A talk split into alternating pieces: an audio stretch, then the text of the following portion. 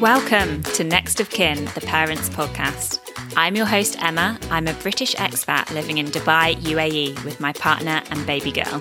Join me on my expat motherhood journey.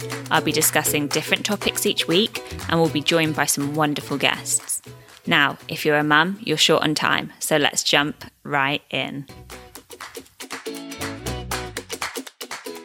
Thanks for joining me this week. I'm recording this on the Tuesday post Eid break, so this will go live on Friday. So, who is still actually here? Because from Instagram, it seems like everyone's fled the sandpit for the summer already. I've already noticed that the roads seem so much quieter, the roads and the malls. And I'm not going to lie, I absolutely love it when Dubai is like this. I moved to Dubai in, it was COVID time, February COVID time. So after all the lockdowns and everything, but it was so quiet. I didn't understand when people said that Dubai was busy or that it had bad traffic because I had a good six months of Dubai having zero traffic when I moved and the malls just being completely empty. So I must admit, I do love that summer's like this especially because I live really close to Dubai Mall, which is generally a pretty touristy mall. I know like not not a lot of people who live here actually go and shop in Dubai Mall, but for me it's obviously my local mall, so I go there quite a lot. And from about December to maybe March time, I avoid it like the plague. If I really need to go, I know that I need to get there at 10 a.m. spot on when the shops open, get in, get out, definitely be out there by midday. So I love it when it's this time of year and I can just go and shop at all the fabulous brands at my leisure. So, how was everyone's Eid breaks? I did a quick reel over on Instagram which showed our trip over to Sustainable City for a Discovery Tots class. We absolutely love Steph's classes and we hadn't been in ages, not since I think Bonnie was maybe like five months, four months when we last went. So it was so nice to go back and see some familiar faces. Actually, talking of malls, we're all agreed that Dubai Hills Mall is superior. It's the best mall, right? So we also went to Dubai Hills Mall. We went to Eataly because we just can't stay away from Eataly. Actually, there's one in Dubai Mall as well, and we never seem to go there. But if we go to Dubai Hills Mall, we are just drawn straight to Eataly. So we had a lovely lunch there. Actually, I think most days of Eid we ended up having a lunch or a breakfast or a dinner somewhere different, somewhere lovely, a different mall. And we do love a lunch or a breakfast out. And I promise it's not just so I'm not the one that has to clean the high chair. Obviously, Bonnie's meals are pretty messy, so as guilty and as apologetic as I feel when I walk away from the absolute chaos that she has created every meal time, whenever we're in a restaurant, I feel so bad. But also, thank God that it's just one meal of the three a day that I'm not having to clean up. I mean, I do try. Don't think that I just uh, leave the pure chaos everywhere. I do get a wet wipe out and smear some some mush around. probably makes it even worse, but there we go. There we go. So maybe that's why we ended up having a meal out every day of Eid. So, yes, overall, a very chilled and lovely Eid break, but it has been pretty hard to be able to switch off properly, especially when I've got a business to start, right? I was trying to cram a whole week's work into one day. Actually, if you listened last week, you know that Bonnie was ill. So, the week before yeah, where are we at? So we had Eid last week, and then the week before that, Bonnie was ill. So I didn't get a lot done that week. And then we've got a, a one day work week, which is just crazy when you're trying to start a business. Obviously, we didn't have any childcare or anything. But Rich did really want to help out. And so he said he was going to entertain Bonnie for an hour a day, give me some time to respond to emails, post on socials, you know, those things to just keep business ticking over. It just didn't work out though, guys. It did not work out at all. So on the first day, that was the Tuesday, after we'd had a nice morning at Discovery Tots in Sustainable City, we went to Sanderson's for lunch that day. That was lovely. And then Tuesday afternoon comes around and he's like, right, okay, I'll take Bonnie now. And within 10 minutes, I would say, um, I had given up work. So that did not work out. within that first 10 minutes, he had brought her into me three times. I think the first was she needed milk. The second, she just needed a cuddle from her mummy. And I don't even know what the third one was, but I just shut my laptop and gave up gave up by that point. So, in fact, I guess this has got to be a real con and a, also a pro to starting a business as a new mum. I hear other business owners talking about how they quit their nine to five to start a 24 7 job or saying that they've worked every evening, every weekend, barely slept because they've just been working on their business.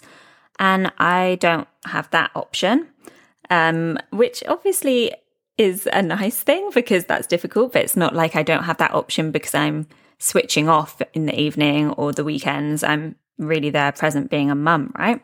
And as a perfectionist, this has been quite difficult to me because I want to make sure that I'm making all of the best business decisions. I'm putting out all the best content. I mean, for example, I would love to go and learn about all the ins and the outs of audio engineering so that I could put out the best podcast possible from the offset, the best sound quality. so I am learning, I'm getting there. Hopefully, as the episodes go on, you'll notice a bit of a, a an improvement.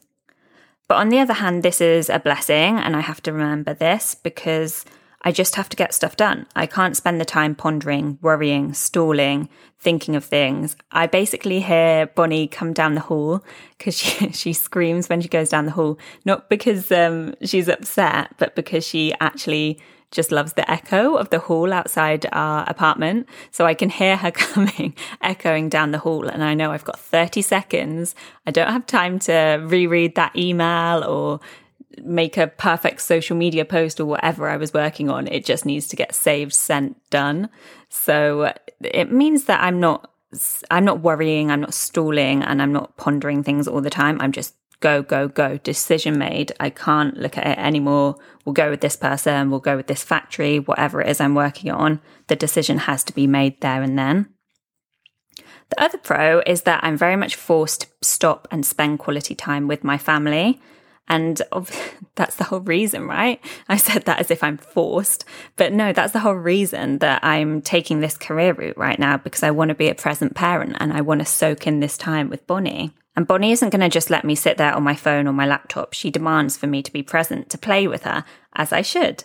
So that's very much a pro of these things. I guess a con is that I'm not getting any self care right now. So we might be completely burnt out by the launch of Next of Kin, the brand. But I'm working on it. In my mind, I've got this nine month in, nine month out thing going on. I know everyone says take your time to get back to you, to lose the weight, or whatever it is that you want to do to feel like you after having a baby. Some people say it takes, I don't know, three months, six months, nine months, a year, up to two years. Two years tends to be like the longest I hear. Most people say around a year, right? For me, I I guess around the seven month, eight month postpartum mark, I was like, right, that's it. I want to get back to me now. So I set myself the goal of the nine months in, nine months out. Mainly also because we've got flights booked back to the UK and I want to feel a bit more myself by that point. I guess I saw everyone back in the UK around Christmas time when I was two, three months postpartum. So I'm still very much like in the postpartum phase there. And I feel like I want to go back now and be like, yeah, I'm back. Look at me. So I've got my hair booked in for this week. I am, I was going to say I'm on a diet. I'm really not on a diet. Um, but I'm trying to get to the gym at least, just shift a few pounds so that I feel a bit more like me. And I feel like I've had a little bit of a glow up. That's the plan anyway. I'll let you know how that goes. Anyway, I feel like I've rambled on there as if this is my own diary that I'm speaking into. I'm just sort of thinking out loud to you. But I just wanted to be honest about the truth of how things are going right now. And no one said it was going to be easy to have a new baby. And no one said it was easy to start a business, right? I know I've gone off on a tangent there, but put the two things together and there's pros and there's cons. So just being real. I was actually planning a whole different topic for this podcast, but after sitting down and reflecting on my week and how draining it's really been becoming a mum and starting a business and those pros and cons that I've just gone over, I think I want to be a bit more uplifting for this episode. We hear a lot of reasons why motherhood and careers are often not compatible. I mean, from my own personal experience, look at me, I've just given up my hard earned career in buying because it really wasn't compatible. There were some sacrifices I would have had to make that personally I had judged far too harsh for me and my baby to be able to go back to work. Actually, I was saying to someone recently that yes, it's a real big risk for me to quit my job, leave my career, especially in a whole different country at this point in my life. But I personally saw it as more of a risk to stay in that career and potentially lose that first year or have many years of Bonnie's life. I have always really wanted to be a mum and I wasn't willing to be traveling and missing out and not being able to soak up that first year. So I really felt like I would just completely have missed out on this really important part of her childhood had I stayed in buying, let alone the fact that I would be away at least once a month for about five days. That's minimum. Uh, I would also, I should also have been traveling to Kuwait, to Saudi, all these other places. So it seems risky that I just went and quit my job. But for me, it was way more risky to stay in my job and miss out on what to me is meant to be the most special part of my life, becoming a mum. I always wanted to be a buyer, but I've always wanted to be a mum way more.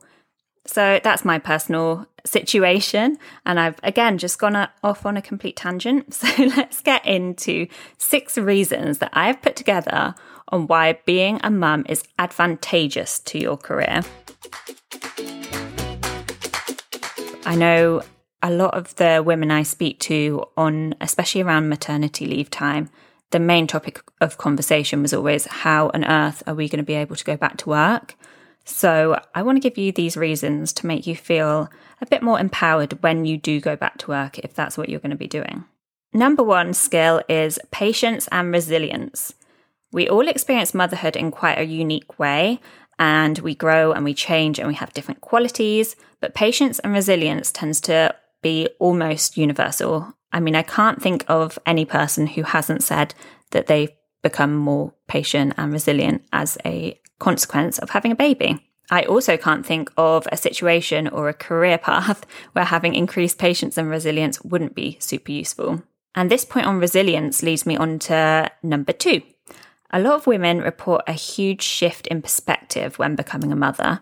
In fact, I heard, I think on the Unfiltered Mums podcast, that could be wrong. No, I'm sure it was on Unfiltered Mums, that they were saying that you create more neurons in your brain becoming a mum than at any other stage in your life. So, of course, a perspective shift is natural and it's going to come with that. But I have no time now to sweat the small stuff. I frankly do not care about lots of small things I used to care very deeply about before. In fact, you can also realize that you just don't care about anything in your current career at all, in which case it is time for a swift pivot. Or you can take this new mindset and become hyper focused and able to prioritize super efficiently, making you a really efficient worker. Number three is around emotional intelligence and empathy.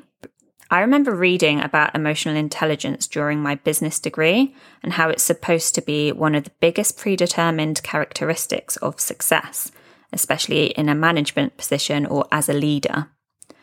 When you have a baby, you are suddenly hyper in tune with this little being in a way that no one else around you is.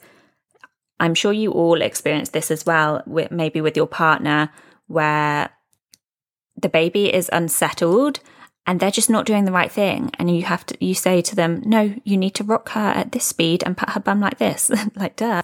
So that's just an example of how you're so hyper in tune with this little person in a way that no one around you actually is. And with that, you've got this newfound nurturing skill, and that can translate in loads of different ways. Whether that's interpersonal skills, so you might be building key relationships within your business, perhaps it makes you a better boss, a better manager, a better leader, or it might make you an even better colleague. So, super important is our emotional intelligence. Number four is confidence. It's a funny one because I often hear about a loss of confidence when you become a mum, and I definitely felt that this huge shift in identity and who am I anymore. This kind of links back to what I was just saying about the nine months in, nine months out that I'm trying to work towards at the moment. I mean, I have like three days left till she's nine months old, but that's what I'm working towards. But there's also a huge sort of mama bear identity ignited within you. So you can become quite a go getter. You've never had a motivator in your life before, like providing for this baby and being a mama bear. So those people in senior management that you used to find really intimidating are now just nothing to you. you grew a baby, you gave birth, you kept them alive. You can ace some little presentation that used to strike fear into you before. In fact, you can ace that presentation whilst mentally deciding on tonight's dinner, taking note of the grocery list, I guess this leads me on to number five, which is multitasking. So I was going to say organization here, but actually, I feel like I've never been more cluttered and disorganized in my mind and in my physical life than ever before. But I have no choice but to multitask constantly. And I'm sure there have been actual brain scans to show that women are better at multitasking than men. So it's not just a rumour, guys. But just becoming a mum, you are always juggling numerous priorities, right? So, what a productive worker you can become if you're able to multitask, paired with efficiency and all the things that I've just mentioned already. Okay, last one, number six. I actually feel like I could keep going. I'm on a roll. but let's go for number six is going to be problem solving. So we're always having to come up with creative solutions on the go now to problems that we had no idea would even arise. My baby did the biggest explosive nappy whilst we were halfway through a mummy and baby peaceful yoga class. And that explosive nappy happened not even on my own yoga mat. So obviously, I just wanted to freeze and die in that situation. but you can't do that. So you have to figure out pretty quickly what to do. Lose a few socks, whatever it is that we've got to do. so, hopefully, a lot of you are not dealing with physical poo in the workplace, but this problem solving skill of cracking on, figuring it out, just getting on with things, resilience, resilience definitely came into that there can all be transferred into the workplace where being adaptable and innovative is highly valued. So, should we do a part two on this at some point? Because I feel like I've got all rallied up now on these positive skills, and I really needed a dose of positivity today. So, remember that you are a great asset, and that should be a motivator for businesses to really want to work with mums as part of their workforce. And that seems to be really lacking at the moment. So, if you were lacking in confidence, think about these points and see which resonates with you. Hopefully, a lot of them, because I've tried to go for the points that I felt were quite universal. But even if you're not heading back to the workplace anytime soon, I think you deserve a pat on the back for acquiring a whole host of new skills and characteristics. Okay, let's get into this week's Mum Lemmas. I really enjoyed actually a bit of positivity there on the podcast. Not that we're not normally a positive pos- podcast, but thinking on my feet, maybe we should add this into the end of the podcast. We should have a mum lemma, a recommendation, and then something inspiring to keep us going for the week. Let me know what you think because I really like that idea, but I am completely just thinking on my feet. Maybe we won't do that. anyway, let's get into mum lemmas. So for this week's mum lemma, what I really wanted to ask you was a bit of a follow on from last week's episode when we talked about going back to the, our home countries and what we stock up on. Don't worry, I've got a comprehensive list coming up. But what I really wanted to ask you to do with that is how on earth am I meant to cope on a flight? Bonnie will be nine months old when we fly back to the UK, and then I guess she'll be 10 months old when we fly back. She's already crawling now, so this has got to be the worst age, right? Are we mad? Should we cancel? Is it even really worth it?